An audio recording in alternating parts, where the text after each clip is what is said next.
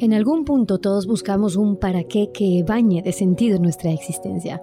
Acompáñenme a conocer historias que merecen ser contadas.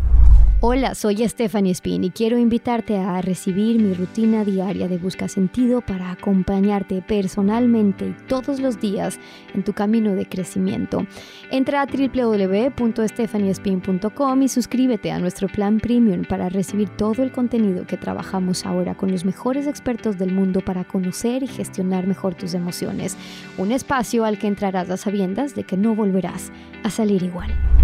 Gracias por acompañarnos. Estamos listos, una cita más como lo hacemos todas las semanas aquí en Busca Sentido, conectándonos con los mejores expertos del mundo para aprender a gestionar nuestras emociones, para aprender a vivir mejor, a encontrar sentido a nuestra vida, a lo que estemos haciendo, en nuestro trabajo, en nuestras relaciones personales, en nuestras relaciones más importantes con nuestras parejas, con nuestros hijos, con nuestros padres, pero finalmente en la relación que llevamos en este camino de vida con nosotros mismos.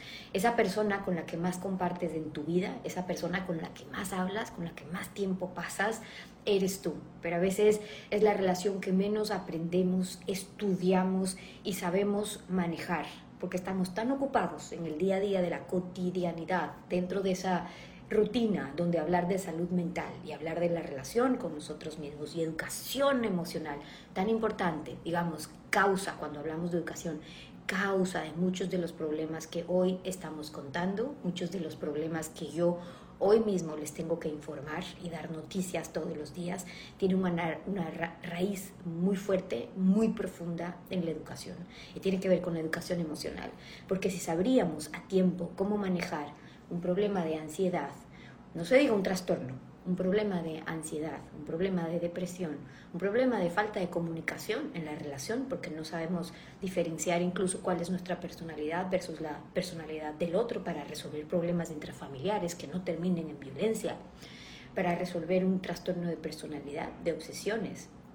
Y más allá de eso, por todo el engranaje social de soluciones que implica el trabajar en educación emocional, lo que significa en su vida solamente, no en estos proyectos grandes que yo busco de cambiar poco a poco, uno a uno, alma tras alma, un país, un mundo, porque se empieza con uno solo. La primavera árabe fue la ilusión de una persona los acontecimientos más grandes parten de la ilusión de una sola persona, que puede ser tú también, sobre los temas que crees que son importantes cambiar para mejorar realidades en las que probablemente te estás quejando todos los días, pero sin hacer mucho. Y empezar por trabajar en ti, en estos temas de formación que son los más importantes para hacer que sea eh, esta vida algo con sentido en cómo manejas tus relaciones, tu vida y tu propósito, estamos haciendo bastante. Así que primero felicitaciones a quienes están semana a semana formándose con los mejores expertos del mundo, porque eso sí, créanme, lo que me esfuerzo, gracias a quienes me confirman que me pueden ver y escuchar bien para dar paso a nuestro invitado hoy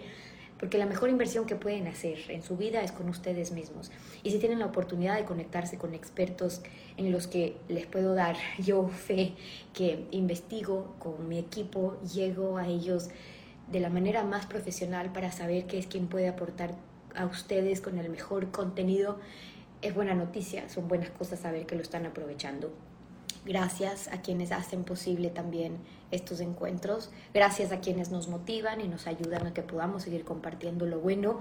Marcas como Café Oro y la familia de Café Oro que hace posible que sigamos compartiendo lo bueno. Porque uno de los regalos más grandes que podemos dar y compartir siempre es saber si esta entrevista les sirve, si parte de la información que están viendo ahora mismo les sirve no solamente a ustedes, sino quizás a un familiar, a una pareja, porque saben que a veces es solo información, es saber lo que puede marcar un punto de inflexión para cambiar la vida de una persona o para adentrarnos en un mundo en el que empezamos a cuestionar quién soy, cómo estoy, cómo estoy reaccionando, qué está pasando, por qué es que me demoro tanto en llegar a esa vida que quiero, a esa vida de mis sueños, cuáles son los bloqueos que estoy teniendo en los distintos puntos que puedan estar trabajando, pues te buenas noticias al saber que podemos no solamente formarnos nosotros, sino que también ayudarnos a compartir lo bueno con Café Oro. Gracias por ese apoyo también. Hoy nuestra invitada, Rosa Molina, ella es licenciada en Medicina y Cirugía por la Universidad de Zaragoza.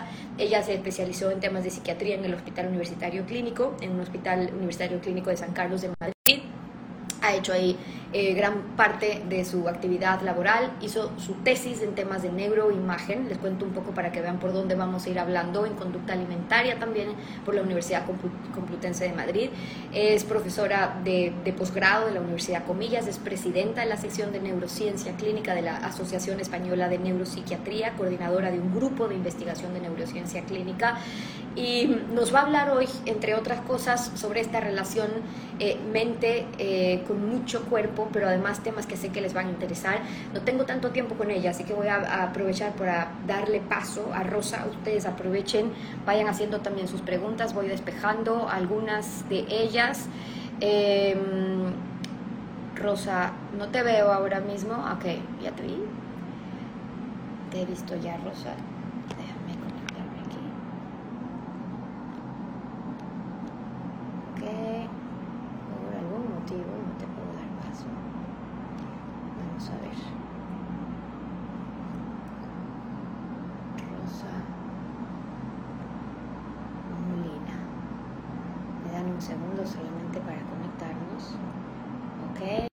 Yo la solicitud porque por algún motivo no me dejaba eh, conectarme con la que tú me has enviado. Así que probablemente lo puedas ver dentro de tu solicitud y nos conectamos. Rosa, ahí estás. Bienvenida, gracias por acompañarnos. ¿Cómo estás? Muy bien, ¿y tú, Estefi? Encantada de poder conversar contigo, con toda tu experiencia. Rosa, de verdad, primero gracias, gracias por acompañarnos y por darte a ti por la tiempo de compartir Te agradezco. Bueno, igual de contenta de poder compartir contigo y que puedas, sobre todo, compartir con, mi comunidad, con la gente que está acá, que somos un grupo, una comunidad de personas que intenta buscar sentido, buscar el sentido a la vida, lo que estamos haciendo. Y yo empezaba a introducir, Rosa, un poco hablando también de tu perfil. Eh, leyéndote parte de la información que leía sobre, sobre tu experiencia y te escuchaba hablar alguna vez sobre... Me ha, fascinado, digo, además de buena divulgadora, es buena investigadora, porque aquí datos no habíamos dado, digo, madre mía.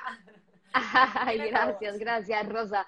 Decía que una de las cosas que te escuchaba decir, Rosa, tenía que ver con, y me quedé pensando sobre eso, ¿no? ¿Cuántas veces hablamos de cuánto nos cuesta nuestra salud, ¿no? Porque enfermamos, vamos al doctor y qué caro, qué caro que es enfermarse y qué cara que es la salud, pero cuánto invertimos realmente en nuestra salud mental o nos damos cuenta la factura tan cara que estamos pagando por no invertir en nuestra salud mental sin darnos cuenta que son consecuencias de la salud mental, muchas facturas que en realidad estamos pagando, pero no las sabemos, Rosa. Pues totalmente de acuerdo. Yo creo que por suerte eh, la pandemia ha traído alguna cosa buena y es que cada vez nos estamos dando más cuenta de que esa salud mental estaba detrás de muchos de esos síntomas físicos que, presentábamos, además de otros síntomas mentales, ¿no? Pero es verdad que esa parte más física de me duele la cabeza, de estoy agotado, eh, pues tengo malas digestiones, etcétera, etcétera, eh, que hasta hoy la gente muchas veces lo tiene totalmente separado de la parte mental eh, pues cuánto, ¿no? Nos damos cuenta de que es que eso, nuestra mente, el estrés, el no manejar o regular nuestras emociones o no tener la suficiente eh, capacidad para regularlas bien, lo que hace es que se termine manifestando también a través de nuestro cuerpo. Es que no podemos separar ¿no? Eh, la mente del cuerpo, aunque de cara a lo que es la realización y la práctica de la medicina, pues tengamos diferenciadas las distintas especialidades, lo cierto es que todos los profesionales nos damos cuenta de lo unido que está, ¿verdad? Y efectivamente eh, el precio que pagamos por no cuidar esa, esa parte que siempre la hemos tenido como un poco secundaria, ¿no? Nosotros entre los profesionales decimos que es un poquito la hermana pobre de la medicina. Es como si, no sé, como algo que siempre está en un segundo plano eh, y sin embargo, fijaos que es lo que está más presente en toda nuestra salud. O sea, eh, yo qué sé, pues desde las patologías cardiológicas hasta cualquier patología neumológica, etcétera, etcétera, la salud mental juega un papel innegable. Eh, reconocer esa importancia eh, es grande, es un buen paso, pero luego muchas personas te dirán eh, que reconocer cómo se da también esa conexión emoción-cuerpo ha sido todo un proceso. Digamos que hoy la hablamos mucho, pero te leía decir, bueno, ¿sabías que ese...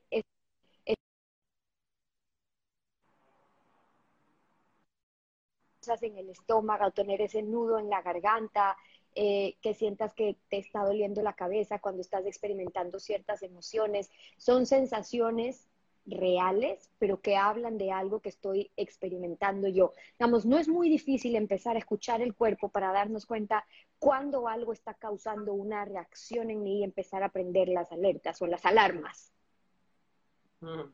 Y generalmente, como tú bien has dicho, es, es un proceso muy largo. ¿Y por qué? Porque cuando hemos empezado a manifestar eh, síntomas físicos eh, por pequeños conflictos o conflictos mayores mentales, es decir, por cosas que no he sabido resolver, cosas que no sé poner en palabras, eh, son patrones de funcionamiento que traigo generalmente desde la infancia, casi como quien dice, porque muchas veces es que no he aprendido a regularlo de otra manera. Y al final empieza a salir a través del cuerpo porque no he sido capaz eh, pues de digerirlo como mm, quien dice a nivel cognitivo, ¿no? O sea, no, no, he sido capaz y por tanto se me escapa, ¿no? Por, eh, por todos lados. Y estas bonitas metáforas que tú has mencionado, eh, pues eso, ¿no? De esas mariposas en el estómago, de ese nudo, ¿no? ese nudo en el, en el estómago de, no, de encontrarme mal, todas estas sensaciones físicas efectivamente están traduciendo pues bueno, diferentes estados mentales. Lo difícil es identificarlos, ¿no? Porque eh, muchas veces son inespecíficos.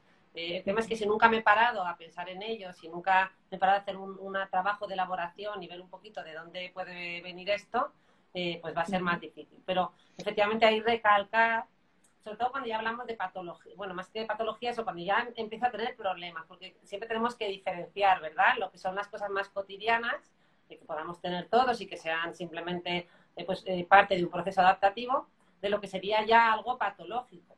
Patológico en el sentido, nosotros cuando definimos algo como patológico es cuando empiezan a aparecer una serie de síntomas que mantenidos en el tiempo eh, terminan por producir una limitación en mi día a día.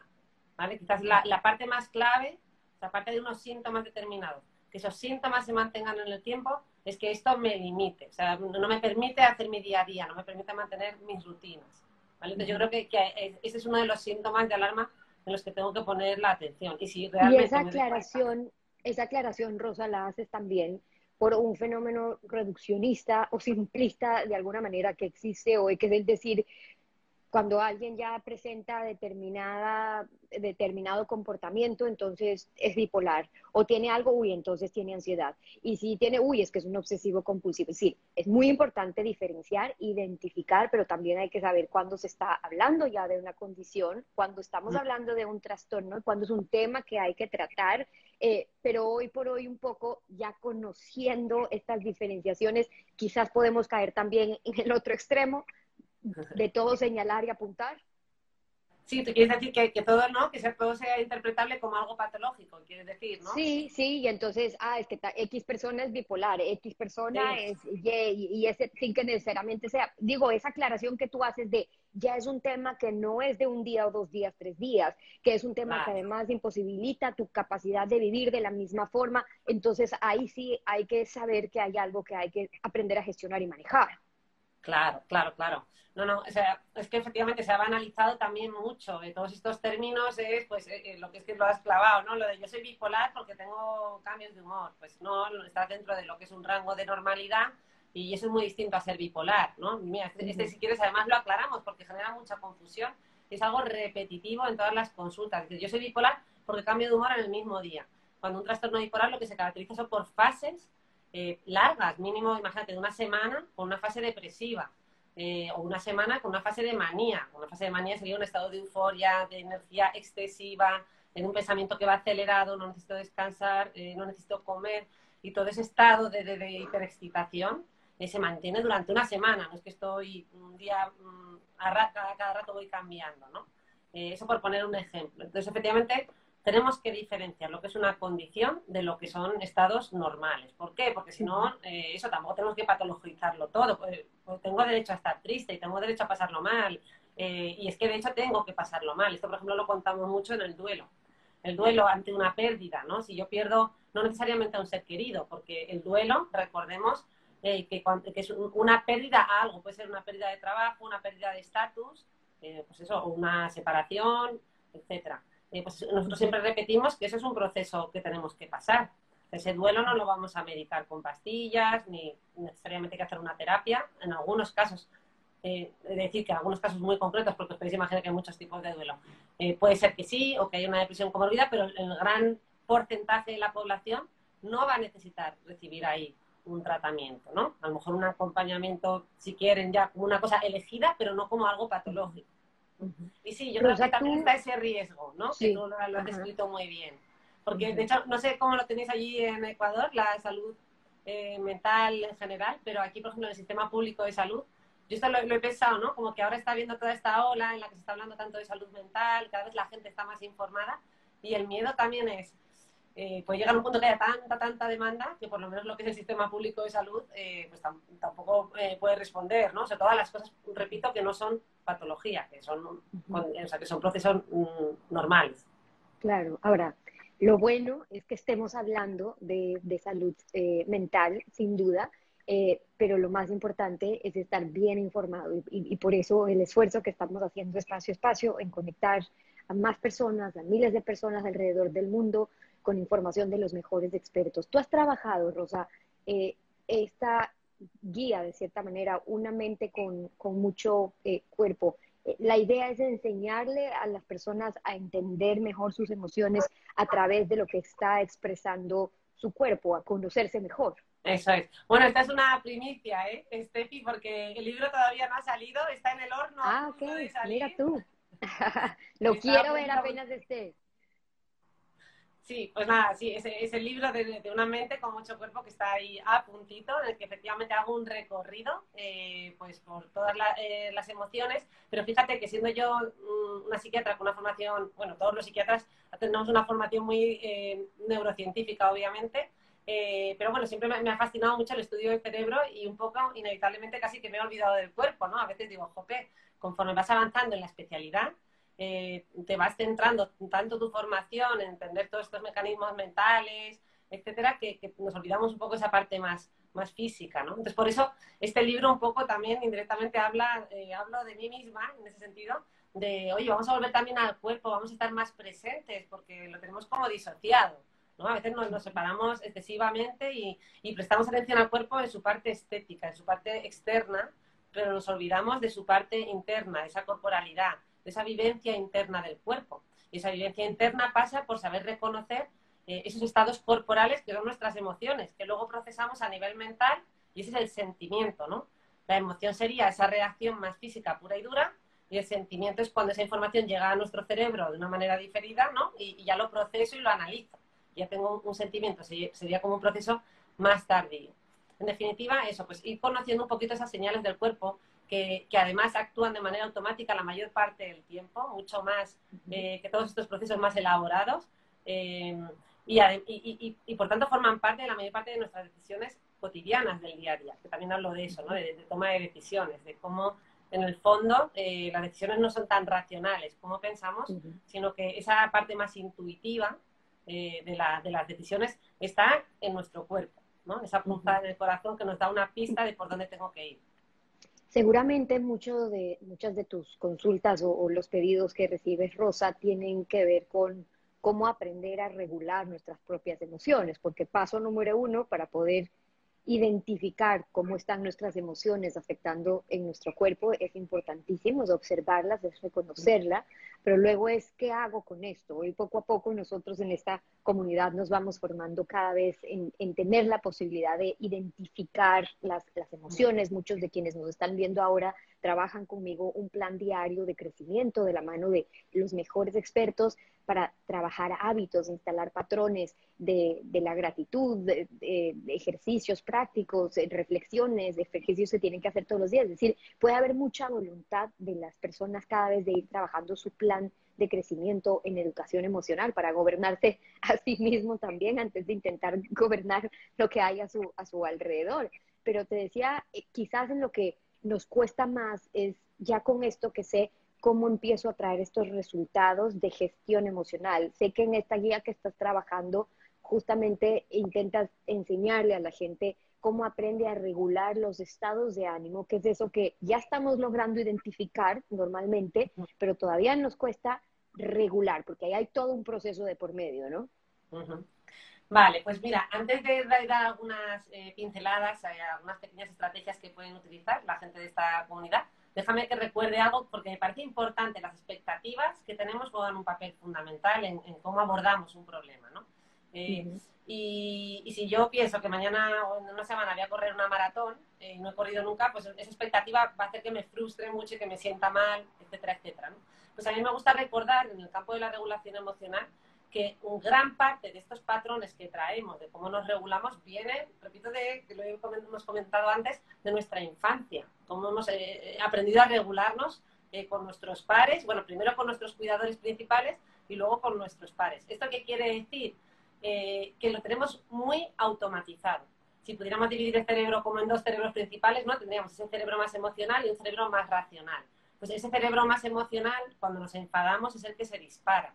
Eh, por tanto, está tan automatizado que llegar a poder cambiar esto requiere, mira, una palabra clave que tú has dicho, hábito, ¿no? Es repetir, repetir, repetir, de tal manera que desde ese cerebro más racional, eh, nuestro cerebro más emocional, que es el que va en automático, empiece a cambiar, ¿no? Que podamos eh, neuromodularlo, ¿no? Porque sabemos a día de hoy que se producen cambios neuroplásticos eh, cuando repetimos ciertos patrones, ¿no? Entonces, dicho esto, ¿qué herramientas podemos utilizar? Bueno, avisar que esto, mm, claro, esto sería una, hablar así de regulación emocional en general es muy dificilísimo, ¿no? Porque, claro, tendríamos que especificar tantas cosas. Eh, pero bueno, yo creo que siempre teniendo en cuenta que estamos hablando de hábitos saludables y de pequeños detalles que podemos cuidar en nuestro día a día sin hablar y entrar, por supuesto, en patología, pues eh, a mí me gusta eh, comentar siempre ciertos puntos. Por ejemplo, punto número uno, aprender a nombrar las emociones, ¿vale? conocemos las emociones básicas, pero luego hay emociones mucho más elaboradas y más complejas que muchas veces no, sabemos, no estamos tan seguros de identificar, ¿no? Eh, pues aprender a ponerles nombre. ¿Qué estoy sintiendo ahora? ¿Por qué estoy sintiendo esta rabia o esta culpa o esta vergüenza?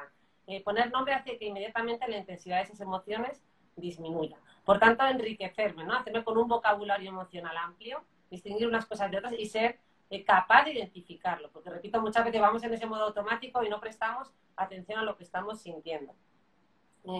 luego, otra estrategia de regulación emocional, sin duda, son ya per se los hábitos de vida saludables. Porque si yo llego, eh, descanso bien por las noches, hago ejercicio físico, que es uno de los mejores reguladores que hay, eh, pues me va a ser mucho más fácil conseguirlo, ¿no? Yo creo que todos eh, los que estén por aquí conectados habrán experimentado esta sensación de descontrol cuando hemos dormido poco, cuando estamos muy cansados, estamos como mucho más impulsivos, ¿verdad? todo nos cuesta más, si tenemos que tomar una decisión, la tomamos pues de una manera como mucho más, pues repito la palabra impulsiva, eh, por tanto, esos, esos pequeños detalles de nuestro día a día los podemos cuidar y pueden suponer un cambio fundamental. El ejercicio físico que sí, perdona. Sí, no, te, iba a decir, claro, instalar estos hábitos saludables, eh, no solo por estar ya trabajando un plan de, de, de, salud mental, por trabajar por, por, nuestra salud, por nuestra vida en general. Rosa, te iba a decir cuánto incide el que podamos, aún sin saber o estar tan conscientes de los efectos de la instalación de estos hábitos en nuestra vida, desde, desde el sueño, desde el descanso, desde el ejercicio, cómo puede por aquí. Ajá, cómo puede repercutir, Rosa, en nuestra toma de decisiones. Y al hablar de nuestra toma de decisiones, quiero preguntarte sobre un tema que sé que involucra una discusión muy grande, pero, pero por tu experiencia quiero solamente abordarla un segundo, porque desde la depresión o la no instalación de ciertos hábitos en la toma de decisiones podemos llegar a, se puede llegar al peor desenlace que tiene que ver con el suicidio. Esos son temas muy grandes en los que hay que hablar con mucha responsabilidad, que muchas veces no se lo quiere hablar por evitar otros efectos que tiene que ver con hablar sobre el suicidio públicamente, pero que viviendo en países como los que yo vivo, eh, Rosa, vale la pena siempre conversarlo para saber que existen formas en apoyar a una persona que vemos que tiene indicios de poder tomar malas decisiones. Y, y tú has dado recomendaciones de cuáles podrían ser esas formas de ayudar a una persona, eh, empezando por invitarle a hablar y escucharle sin juzgar. Bueno, magnífico. Además, lo has dicho tú también al principio, que todos podemos poner un granito. Justo, eh, bueno, recuerda que, que, hoy es el Día Mundial de la Prevención del Suicidio, que efectivamente es un tema que hay que tratar eh, con cuidado, hay que hacerlo bien, pero bien tratado podemos hacer una labor de prevención extraordinaria. De hecho, un poquito la reivindicación que está haciendo a día de hoy es que muere más gente por suicidio de los que mueren por accidentes de tráfico y sin embargo estamos viendo continuamente campañas para la prevención de los accidentes y no se están haciendo campañas para la prevención del suicidio. Por tanto, una conversación como esta, Steffi, eh, a nivel internacional, tú desde Ecuador, aquí desde Madrid, que podamos hablar abiertamente de esto, yo creo que, es fundamental. Eh, podemos hacer mucho, incluso con un pequeño granito, porque fíjate que, como tú bien has mencionado, eh, muchos actos al final tienen que ver con algo, un pensamiento rápido o un malestar momentáneo que podemos frenar. Es decir, realmente no podemos evitar todos los suicidios, pero sí podemos disminuirlos de una manera muy importante, porque muchas de estas ideas de suicidio generalmente pueden ser pasajeras.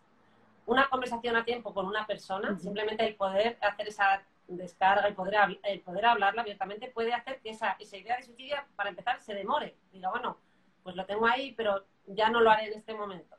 Pues ahí a lo mejor estamos salvando una vida. Así que fíjate que con pequeños gestos eh, tan cotidianos simplemente como es el hecho de, en vez de atemorizarme eh, y negar algo que estoy viendo que es evidente que esa persona me quiere contar o me está transmitiendo, simplemente el hecho de escuchar podemos conseguir demorar eh, un, intento de suicidio.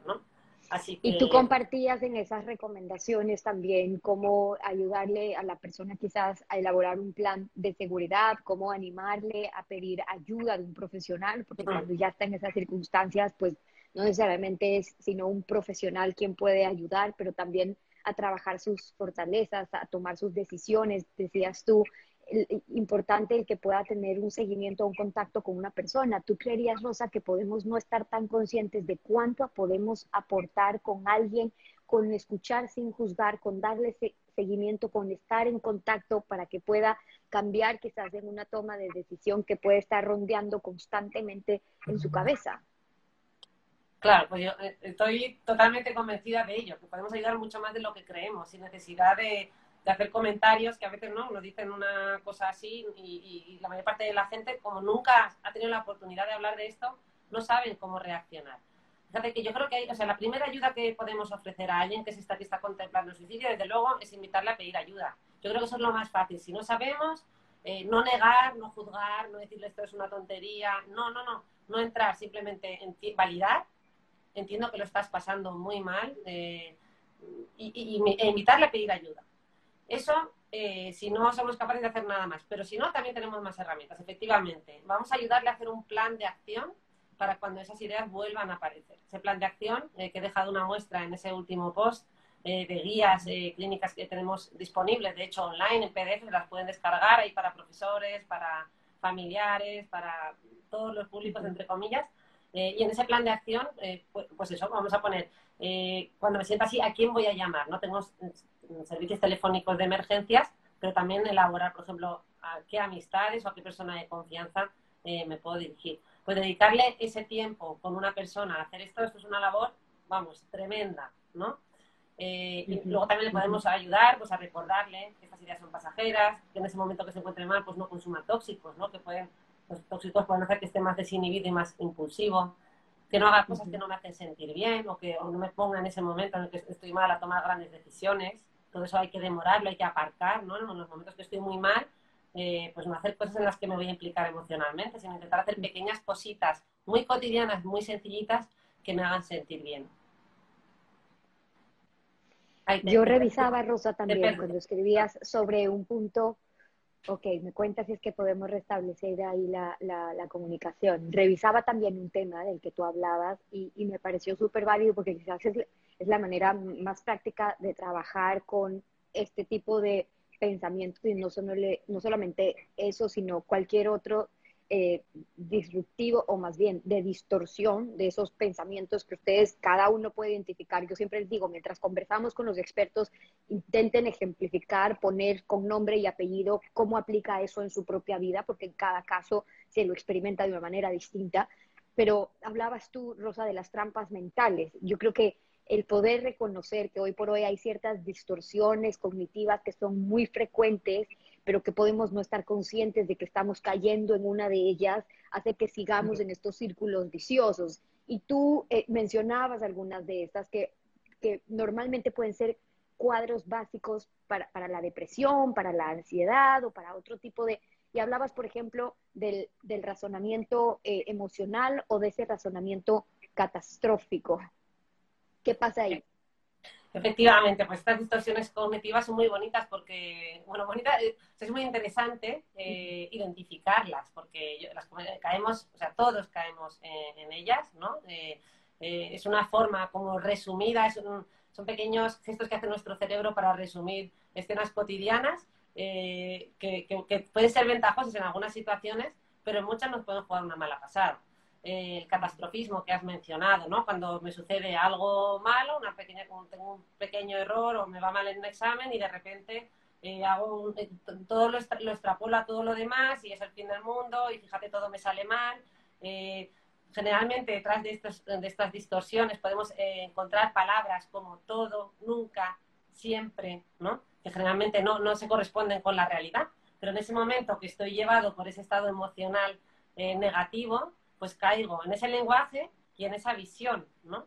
Em, cuando me polarizo, eh, las cosas, o sea, es una forma de ver las cosas solo como blancas o negras, es una forma de no ver esa escala de grises por la que está compuesta la vida, ¿no? Porque generalmente, pues como decimos, eso, o sea, siempre podemos encontrar eh, cosas que, hacemos bien, a, nadie se le da bien todo, ¿no? Eh, y, no hay nadie que lo haga todo mal, simplemente en ese momento le estamos dando una excesiva importancia a, ese suceso y lo, lo, extrapolamos. Por tanto, estar atentos a, a, este tipo de trampas mentales, ¿no? Que le podemos llamar, como pequeñas trampas que nos tienden nuestra mente y nos ciegan, ¿no? Esto es como el amor, en realidad no hay nada más que ver lo que nos ocurre cuando nos enamoramos. y ahí hablabas tú, hablabas tú ahí de los debería, cuánto daño nos hacen eso. Es que yo debería hacer esto, yo debería estar en esta posición, o yo a mí me debería haber pasado esto en la vida. La lectura del pensamiento, de cómo logramos interpretar realmente lo que estamos pensando. Hablabas de la sobregeneralización también y, del pensamiento dicotómico. ¿Qué pasa con el pensamiento dicotómico ahí en cómo termina afectando también eh, a nuestras eh, emociones? Claro, bueno, realmente el dicotómico es este pensamiento poco que hemos comentado, ¿no? De no, no ser capaz de ver esa escala intermedia de grises. Dicotómico es lo veo solo de dos, en dos modos, lo veo en blanco, negro. negro. Entonces, eh, hay gente que tiende un poquito, ¿no? A, ver continuamente ese negro. Y, efectivamente, claro, eh, eh, también hemos mencionado antes las expectativas, pues donde, según no tengamos las expectativas y si tendemos a caer en este tipo de trampas mentales de manera repetida, eh, pues claro, le estamos dando a nuestro cerebro continuamente una sensación, una vivencia negativa una y otra vez, ¿no? Pues yo creo que aquí es fácil entender que al final, eh, como todo, yo mm, en ese sentido creo mucho que, eso, que lo mental y lo físico van de la mano y que un pensamiento, la rumiación constante, los pensamientos negativos del día a día, eh, pueden llegar a producir cambios neuroplásticos en nuestro cerebro, ¿no? Es decir, realmente esto mm, es como si por una montaña de nieve siempre bajáramos por el mismo camino pues cada vez ese camino sería más profundo y nos sería más fácil bajar por ese camino, ¿verdad? En vez de abrir un nuevo camino por la montaña, lo que haríamos es siempre por ese por el que hemos ido. Y, eso es lo que nos ocurre cuando eh, tendemos a esos pensamientos negativos y los repetimos una y otra vez en nuestra cabeza, que nuestra mente se va a volver, ¿no? Que le va a ser más fácil reverberar y, caer en, en, estos pensamientos. Entonces, bueno, ahí un poco el mensaje, repito, es identificar estas pequeñas cositas porque nos van a ayudar eh, pues a verlas pues con más objetividad, ¿no? Y si no soy capaz de hacerlo en ese momento en el que estoy teniendo esa vivencia tan negativa, eh, pues eh, yo siempre juego mucho con el tema del tiempo. Es decir, date tiempo para pensar en ello. Mañana lo pensaré, ¿verdad? No, no lo voy a pensar hoy porque ahora mismo estoy, pues como cualquiera estaría, estoy inundada por esa emoción. Mañana que me, se habrá despejado la emoción, me siento con un boli, con un cuaderno o me siento con una persona de confianza y realmente busco la objetividad de estos pensamientos tan catastrofistas o de estas visiones tan polarizadas eh, que estoy teniendo. Para mí lo del tiempo fuera es una de las mejores estrategias. Me encanta, me encanta la idea, además, de poder aplicar, de saber reconocer cuándo tenemos que saber que hay que aplicar ese tiempo fuera. En las próximas semanas les ofrezco para quienes están suscritos a nuestro plan premium, donde trabajamos ya rutinas de crecimiento personal, el que podamos abordar este tema de las trampas mentales que hemos hablado hoy con Rosa, porque me parece súper importante que podamos todos identificar si es que es por la etiquetación, si es que es por este catastrofismo, qué es lo que está haciendo que nos contemos la vida de esa manera que incide en nuestras emociones y en nuestros pensamientos. Rosa, para quienes quieran conectarse contigo, acceder a trabajos, talleres, eh, lecturas, tu guía que estás trabajando ahora mismo, felicitaciones por eso. ¿Cómo pueden acceder a ti? Bueno, pues fundamentalmente yo creo que a través de Instagram, que ha sido un descubrimiento para mí, creo que es un canal por el que la salud mental está teniendo ahora muchísima visibilidad para mucha gente, ¿verdad? Así que arroba doctora eh, dr. y pues ahí, ahí estamos, haciendo divulgación en, este campo. Me encanta, Rosa. Te quiero agradecer a nombre de las miles de personas que estarán viendo este encuentro eh, por habernos acompañado, por haber compartido, saber qué es lo más lindo que podemos compartir, digo yo, sobre todo con todo el conocimiento y la formación que ustedes tienen, por compartir con nuestra comunidad y ojalá hasta una próxima oportunidad. Eh, muchísimas gracias a ti, Steffi, de verdad, por tu labor, porque creo que es extraordinaria. Toda la gente a la que has invitado, eh, en una vía tan sencilla, tan accesible para todo el mundo, me parece que, bueno, que esta es la, mejor prevención, porque en medicina lo más importante realmente no es tratar, y esto lo sabemos bien, ¿verdad? Es prevenir. Y la prevención empieza con el conocimiento, que lo has mencionado tú también al inicio del directo, ¿verdad? Eh, estas pequeñas dosis de conocimiento que inviten a la gente a profundizar en los temas, porque no podemos aquí entrar en mucho detalle. Así que nada, mil, mil gracias a ti. Te agradezco a ti, Rosa, un fuerte abrazo desde Ecuador y hasta una próxima oportunidad. Gracias, gracias. Adiós, adiós. Un abrazo, chao. Ahí tenían ustedes a Rosa, como bien les decía yo, eh, una increíble oportunidad para que puedan aprender también em, de ella. Eh, y uno de los propósitos más importantes, como decía Rosa acá, con los que estamos trabajando, es poder, lo que yo creo, ¿no? Democratizar el acceso a la información en estos temas, porque no puede ser un tema al que alguien no pueda acceder, que alguien no pueda formarse, que no sea una excusa decir es que no sé dónde aprender a educar mi mente, a conocer mis emociones. Y si en eso puedo yo ser aporte a esta gran comunidad que hemos formado acá, porque cada vez somos 20 mil, 30 mil, 40 mil personas que estamos viendo este, estos encuentros semanalmente. Hay empresas ya que están parando sus, su música, su sonido a las 12 del día, que saben que nos empezamos a conectar con los mejores expertos para dedicarse 40 minutos o una hora a aprender a gestionar mejor sus emociones y el impacto que puede tener también por el personal, el impacto que llega a tener en esas empresas el tener cada vez a gente más motivada porque está trabajando en sí mismo y en su plan de crecimiento. Les decía, la idea es poder llegar de este camino que resulta ser el más fácil hoy por hoy para muchos a través de las redes sociales, democratizar el acceso a la información, a que puedan acceder miles y miles de personas a los mejores expertos del mundo en contenido de educación emocional. Y si quieren ir un poco más, a trabajarlo ya con un plan de crecimiento que estamos haciendo con una inversión de un dólar 99 al mes apenas que lo que sirve es para ayudar a que sean más y miles de personas las que estén recibiendo este contenido, que nos ayuda como equipo a seguir, eh, a permitir que más personas lleguen a ese eh, contenido que, resulta una inversión en ustedes mismos a cambio de que siga creciendo esta comunidad. Pero por un dólar 99 al mes, ustedes reciben un plan de crecimiento donde empiezan a formarse ya día a día con mensajes con ejercicios, con trabajar pautas para instalar hábitos. Llevamos meses trabajando el hábito de la gratitud hasta que esté perfectamente instalado porque sabemos los cambios maravillosos que van a hacer en su vida, trabajándolo con pedagogos, con expertos, con los más grandes de todo el mundo al que pueden tener acceso ustedes y van a ver esos resultados. No me da el tiempo para compartirles y no puedo, quisiera tener muchísimo tiempo para decirles cómo nos escriben las personas contando cómo le está cambiando la vida el formarse día a día en su plan de crecimiento, en alcanzar a sus sueños, en saber cuáles son esas trabas, esos problemas que están limitando el que puedan llegar a esas metas, a esos objetivos, a volver a contarse la vida como tiene que ser y a aprender a vivir con sentido.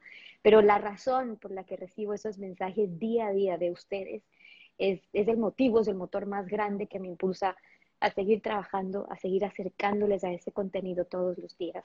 En mis historias destacadas, donde dice premium, pueden entrar y ahí se suscriben, están en una lista de, de, de, WhatsApp. Hay un WhatsApp gratis que es solo para recibir todas estas entrevistas y este contenido gratuitamente. Y hay uno que dice Premium, que es donde ya trabajamos, donde ya tenemos el plan de crecimiento, una rutina busca sentido diaria, donde ustedes ya empiezan a trabajar con workbooks, ejercicios, etcétera. En este plan pueden acceder ahí a esa lista de WhatsApp, donde también tenemos un webinar mensual tratando con ustedes, con preguntas para que aborden los temas que más les importan.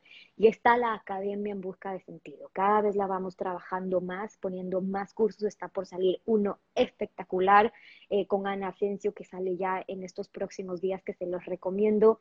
Eh, de verdad, para esos exigentes o sobreexigentes que andan por ahí, a mí me sirvió muchísimo, de verdad que se los recomiendo también.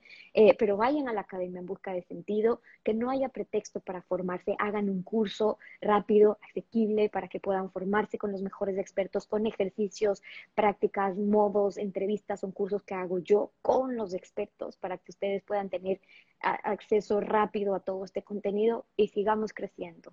Porque mi propósito, y, yo sigo trabajando en educación, soy embajadora de educación con Naciones Unidas, con el Pacto Global de Naciones Unidas, y mi propósito en esa área de educación es que cada vez sea más y más la gente que ya no puede decir que tiene la excusa de decir es que yo no sabía porque cada vez seguimos formando a más personas.